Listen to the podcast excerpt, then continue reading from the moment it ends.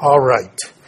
We are in a series on making disciples, and we have looked at the foundation of that, which is grace, the dynamics of uh, the process involving the hope of God's promises. We trust Him, the one who promised, not the promises. That's what faith is all about.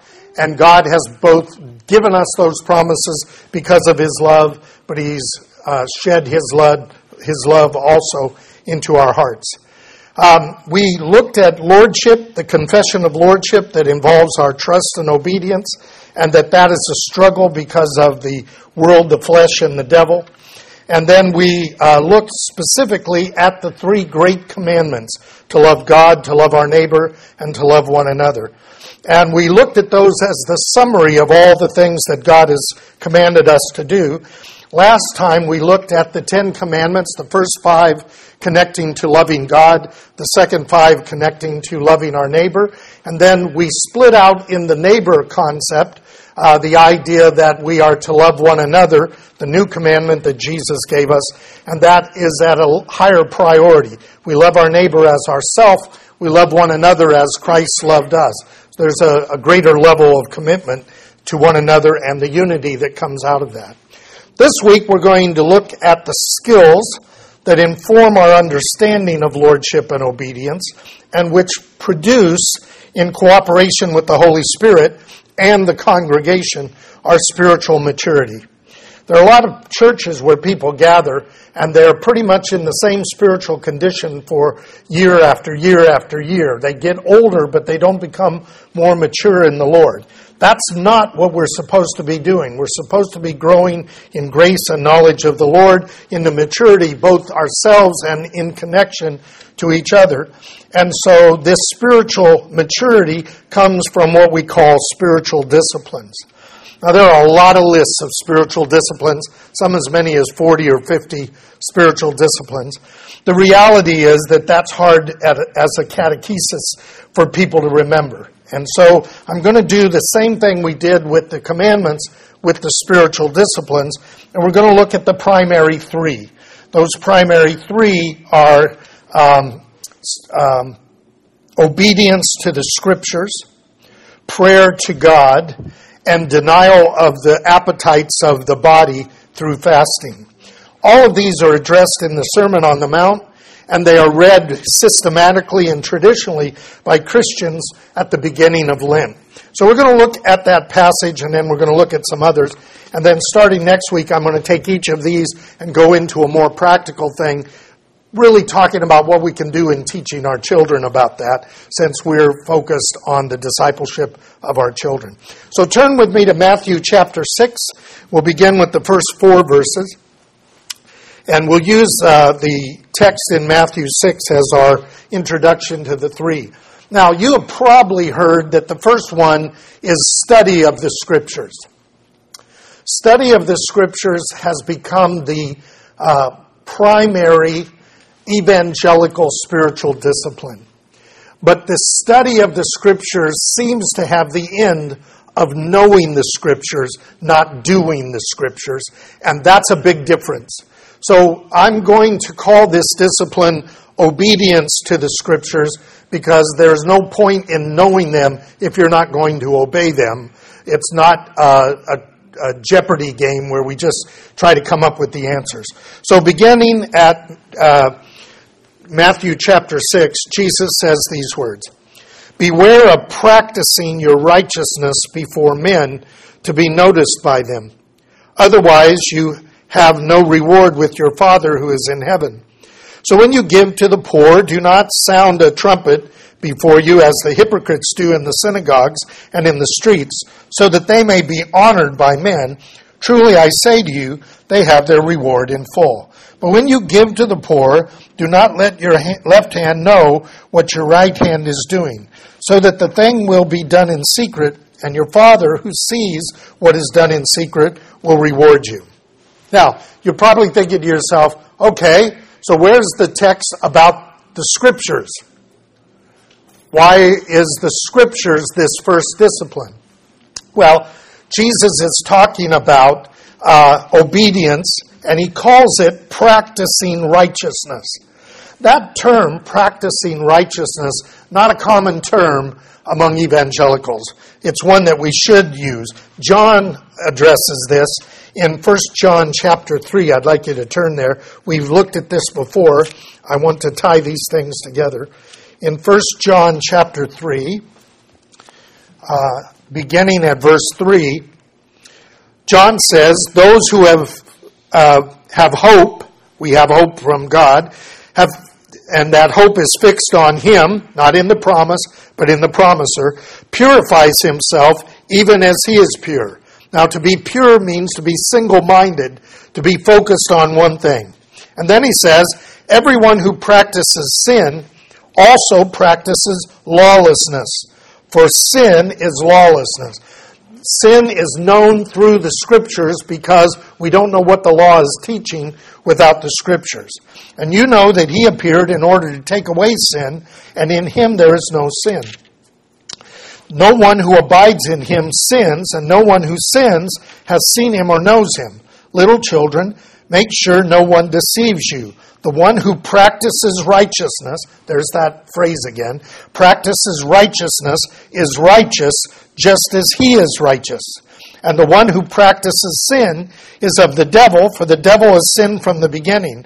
And the Son of God appeared for this purpose to destroy the works of the devil. No one who is born of God practices sin. Because his seed abides in him, he cannot sin because he is born of God. By this, the children of God and the children of the devil are obvious. Anyone who does not practice righteousness is not of God, nor the one who does not love his brother.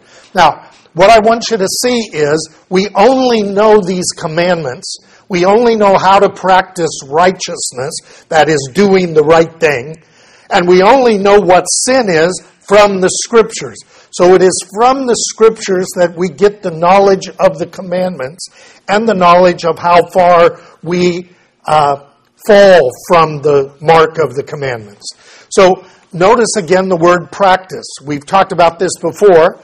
The person who practices something doesn't do it perfect, but their intent is to improve. So the goal of the Christian life is to improve in our practice of righteousness, not our practice of sin. We don't sin that grace may abound. Thank God there is grace, but our focus is on improving our walking according to God's commandments, as we've seen in the last few texts. Uh, so, those acts of righteousness, the doing of the commandments, doing correct behavior is the goal and the will of God for us as believers. Now, in Deuteronomy chapter 8, God begins to give these commandments uh, to Israel. Uh, this is the statement about them. And in chapter 8, verses 1 to 6, uh, Moses tells Israel, this is the next generation. Uh, they've gone through the wilderness. The older generation has dropped off. The next generation is now being told the same thing. Obey God. The commandments don't save you, but the commandments include the blessing and the watch care of God over you. And when you don't do those, God's watch care uh, backs off. He doesn't, he doesn't abandon you, but he does treat you differently in that context. So, it says, All the commandments that I'm commanding you today, you shall be careful to do, that you may live and multiply and go in and possess the land which the Lord swore to give to your fathers. Remember that the commandments were given to Israel so that God could bless them in the land. Ultimately, when the kingdom comes, they will be in the land, they will be fully obeying the commandments, and that's the direction. And he told them that they wouldn't be able to do it fully, but that's their focus, that's their goal.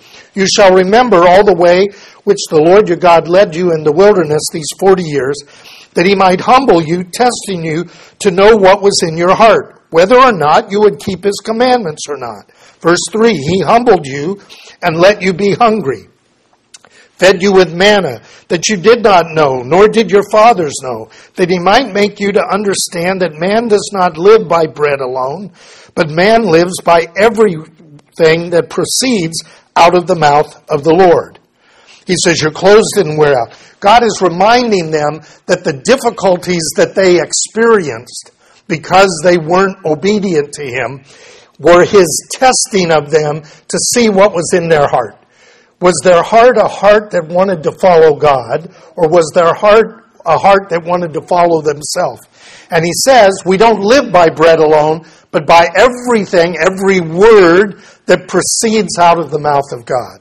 So that word that proceeds out of the mouth of God is what we have in our scriptures. And therefore, we must be reading the scriptures, we must be learning the scriptures, we must be understanding the scriptures, and we must be doing the scriptures. That's what practicing righteousness is.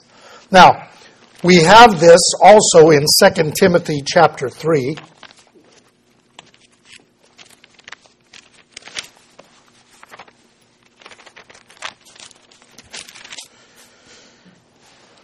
in the context of uh, Paul saying that uh, uh,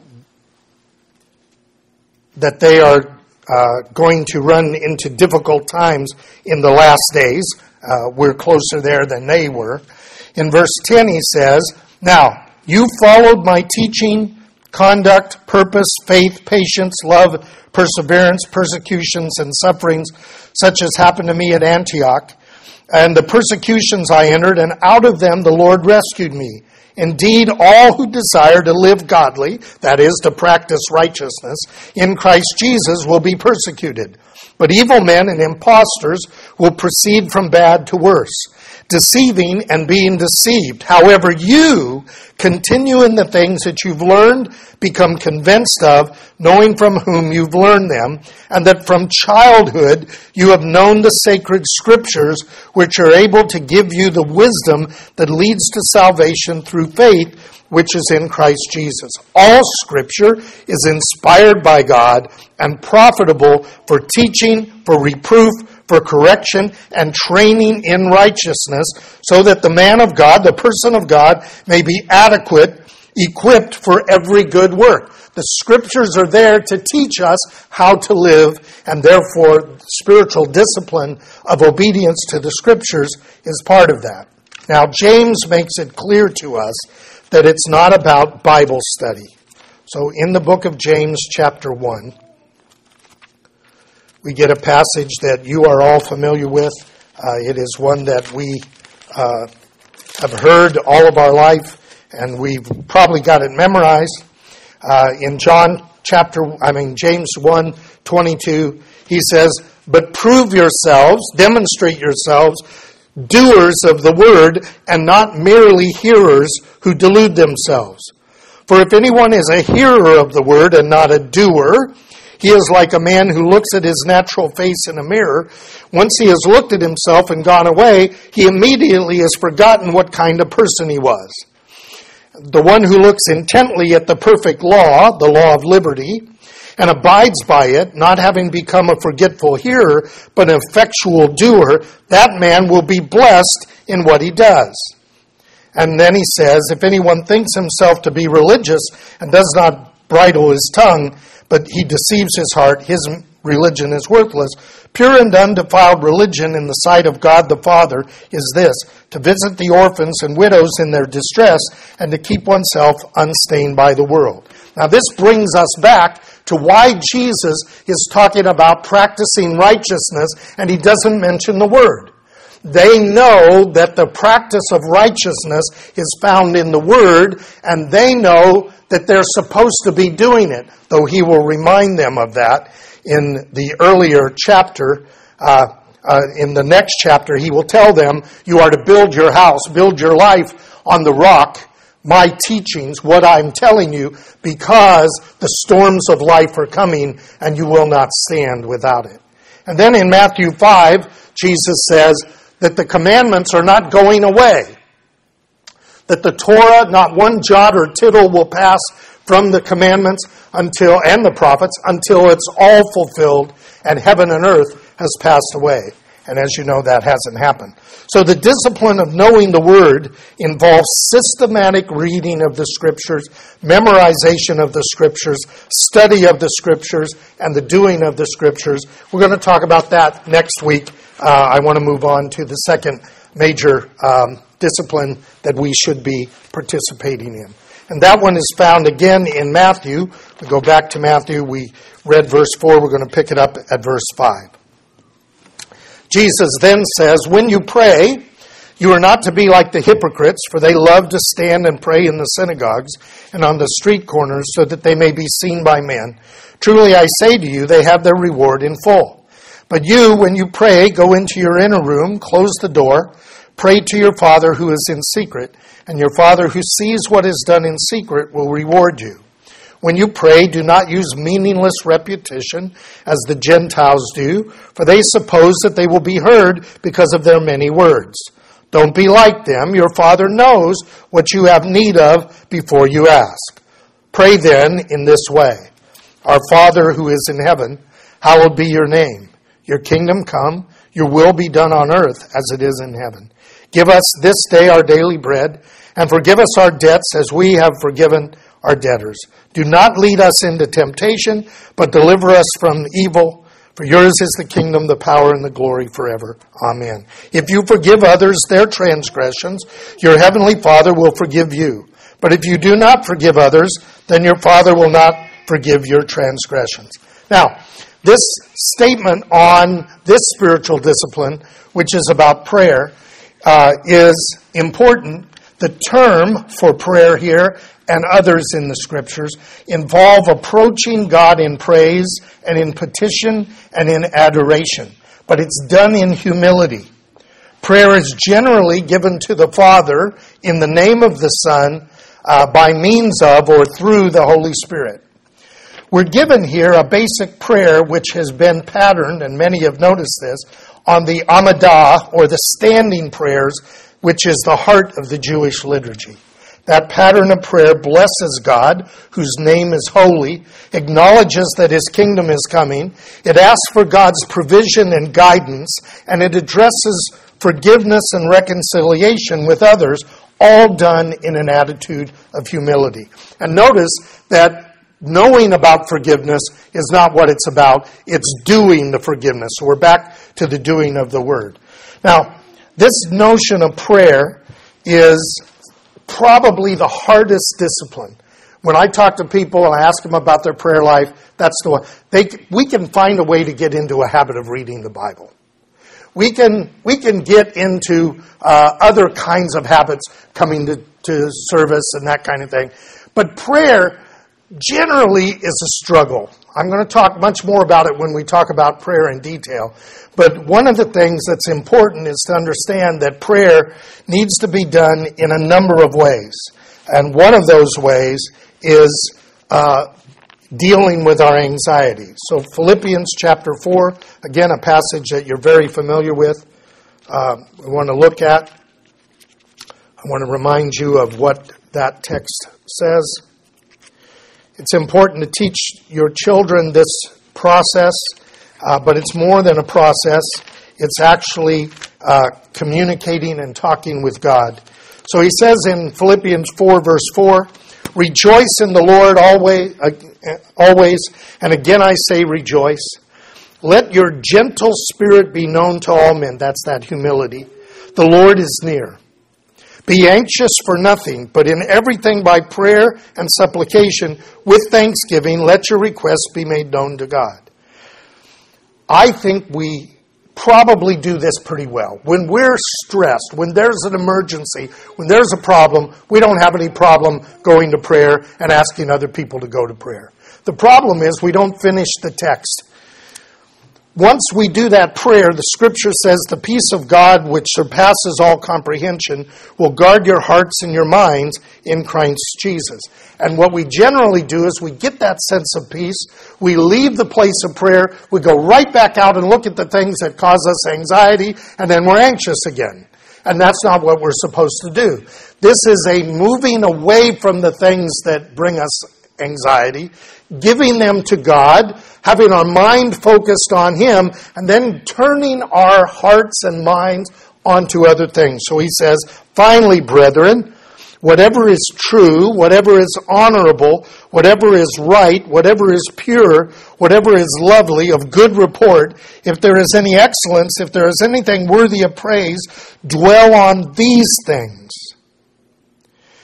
And the things which you've learned and received and heard and seen in me, practice these things, and the God of peace will be with you.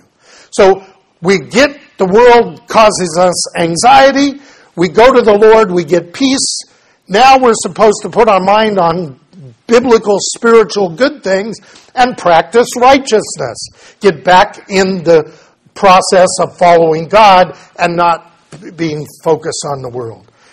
Boy, the number of people that uh, get anxious because of what they see on the news, and then they turn to Facebook or some social media to express it, to vent, so that they think they feel better, and then they get trashed by a bunch of other people, and it goes back and forth, and they're not any better off than they were. The reality is, we get away from those things of the world, we get our mind back on God, back on the things of God, and living our life as He's told us, a simple, humble life, and we'll find ourselves with the peace of God being with us in that context.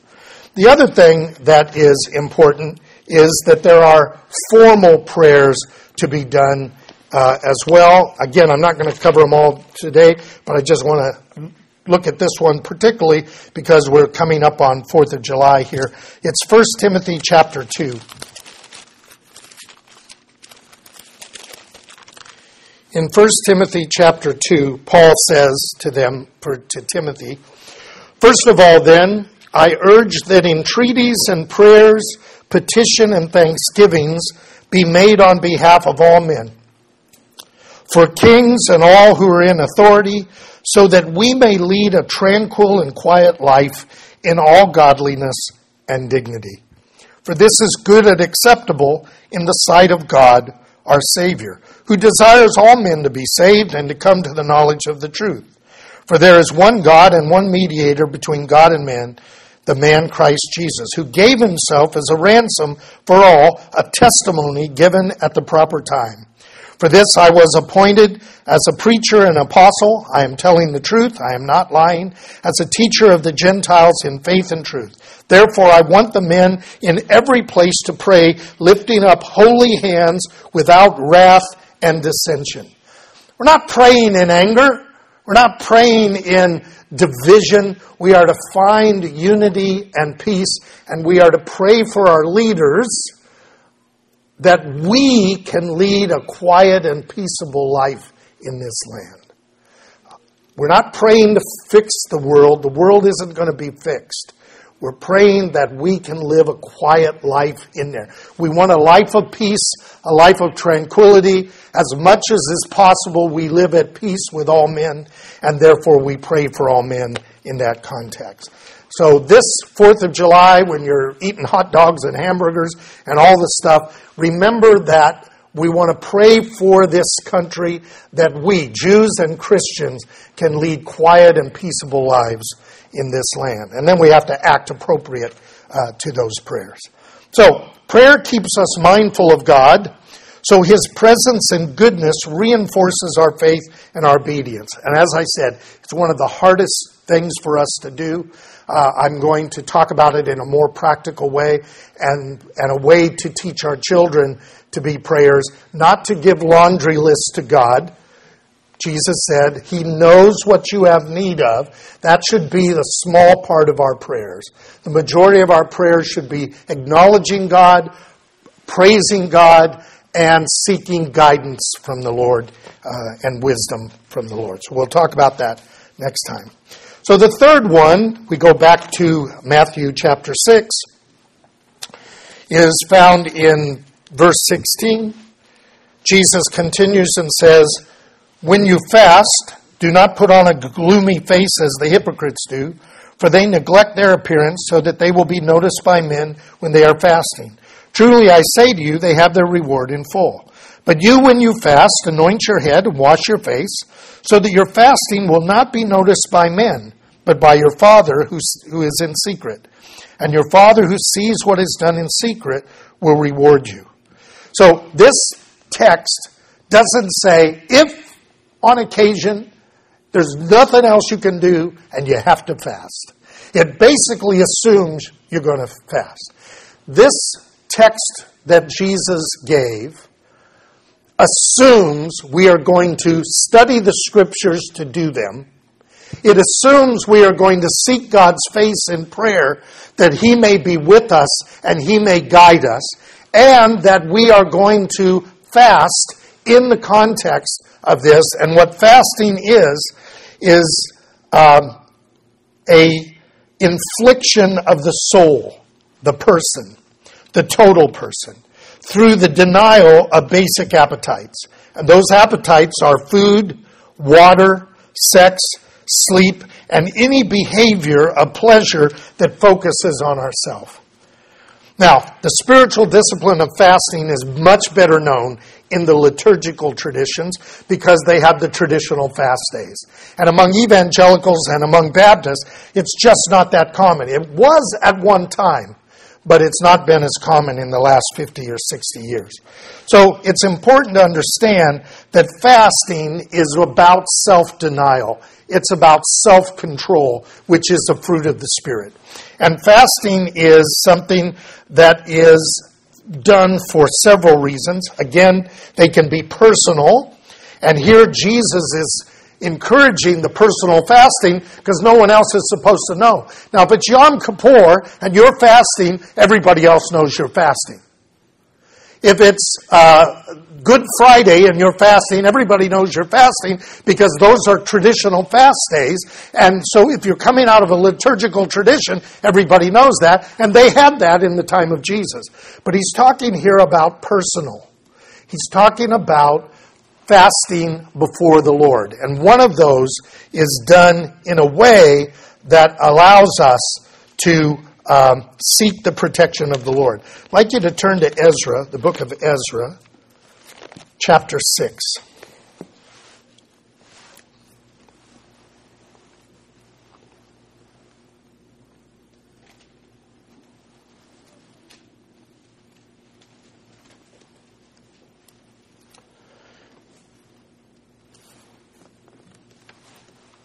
Okay, I've done it again. I've given myself the wrong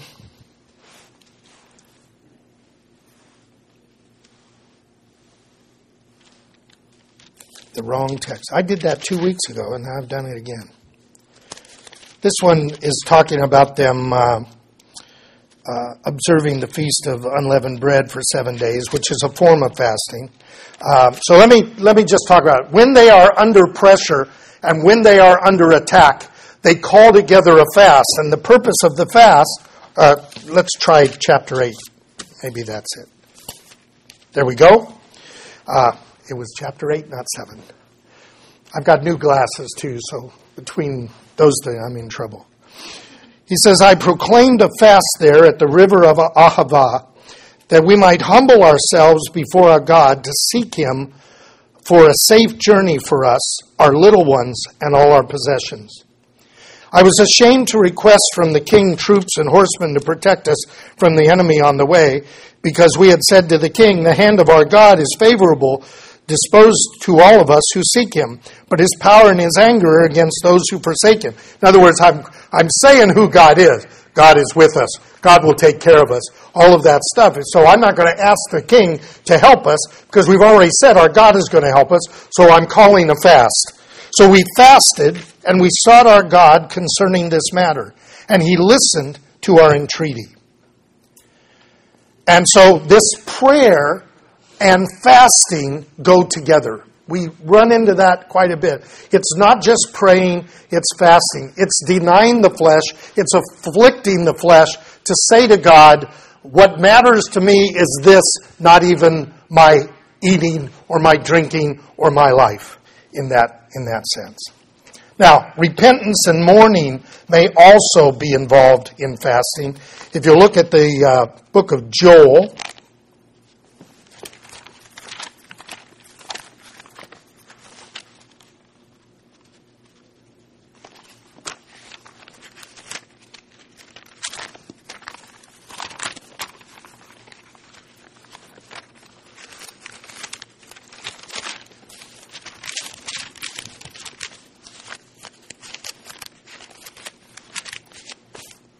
uh, Joel chapter 2, verse 12. The prophet says, Yet even now declares the Lord, return to me with all your heart, with fasting and weeping and mourning. Rend your heart and not your garments. Now return to the Lord your God, for he is gracious and compassionate, slow to anger, abounding in loving kindness, and relenting of evil. Who knows whether he will not turn and relent and leave a blessing behind him, even a grain offering and a drink offering for the Lord your God. Now, the idea here is that true repentance is a turning from the indulgence of oneself to obedience to the Lord, and that involves humbling yourself, afflicting yourself, and then walking in His ways. Uh, in 1 Samuel uh, chapter 31,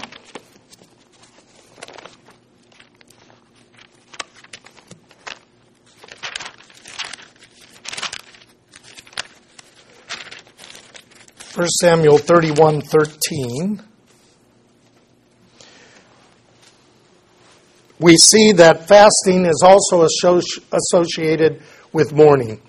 Uh, this is where they take the bones of Saul and Jonathan. They took their bones and buried them under the tamarisk tree at Jabesh and fasted seven days. We see that uh, sitting Shiva, that seven day mourning of, of, Judaism that's there. And, and that involves a uh, not eating during the daylight time in that context. So, fasting is used for returning to God. Fasting is used in mourning. Fasting is used in seeking the Lord. All of those ways are part of it. It, it adds intensity to the prayers. And again, we'll talk about that uh, later. But I want you to realize, because the tendency is for us to think, well, they fasted in the Old Testament, don't have to in the New Testament. They, the people came to Jesus' disciples uh, and they said to Jesus, The Pharisees fast, and the disciples of the others fast, but your disciples don't fast. And Jesus said to them, When the bridegroom is with them, they don't fast.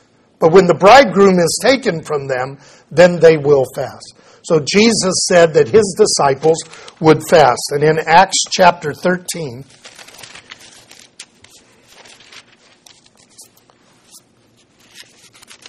verses uh, 1 to 3.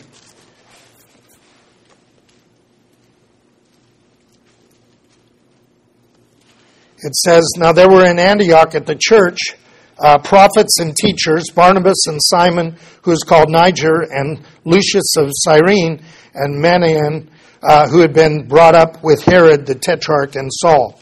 And while they were ministering to the Lord and fasting, the Holy Spirit said to them, Set apart for me Barnabas and Saul for the work to which I have called them. They, and when they had fasted and prayed, they laid their hands on them and sent them away. Again, whenever something serious is going on and directly involved the calling of the name of the Lord, there is fasting involved in the discipleship. So we're going to talk about that more.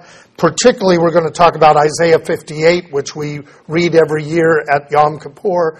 The true fast of God is not the symbolic fast. It's not the giving up of food. It's not the giving up of uh, water. It's not the giving up of sleep. It's the giving up of doing your way to do God's way and help those. And we're back to the commandments the care for the poor and the care for the widow. In, in every case, it all brings us back to doing the commandments of God. So, self denial is focused on bringing us back to the practicing of righteousness and the benefiting of others. So, fasting involves self limitation so that we may have self control. As I said, that's a fruit of the Spirit. The Holy Spirit is with us in this to do the right thing.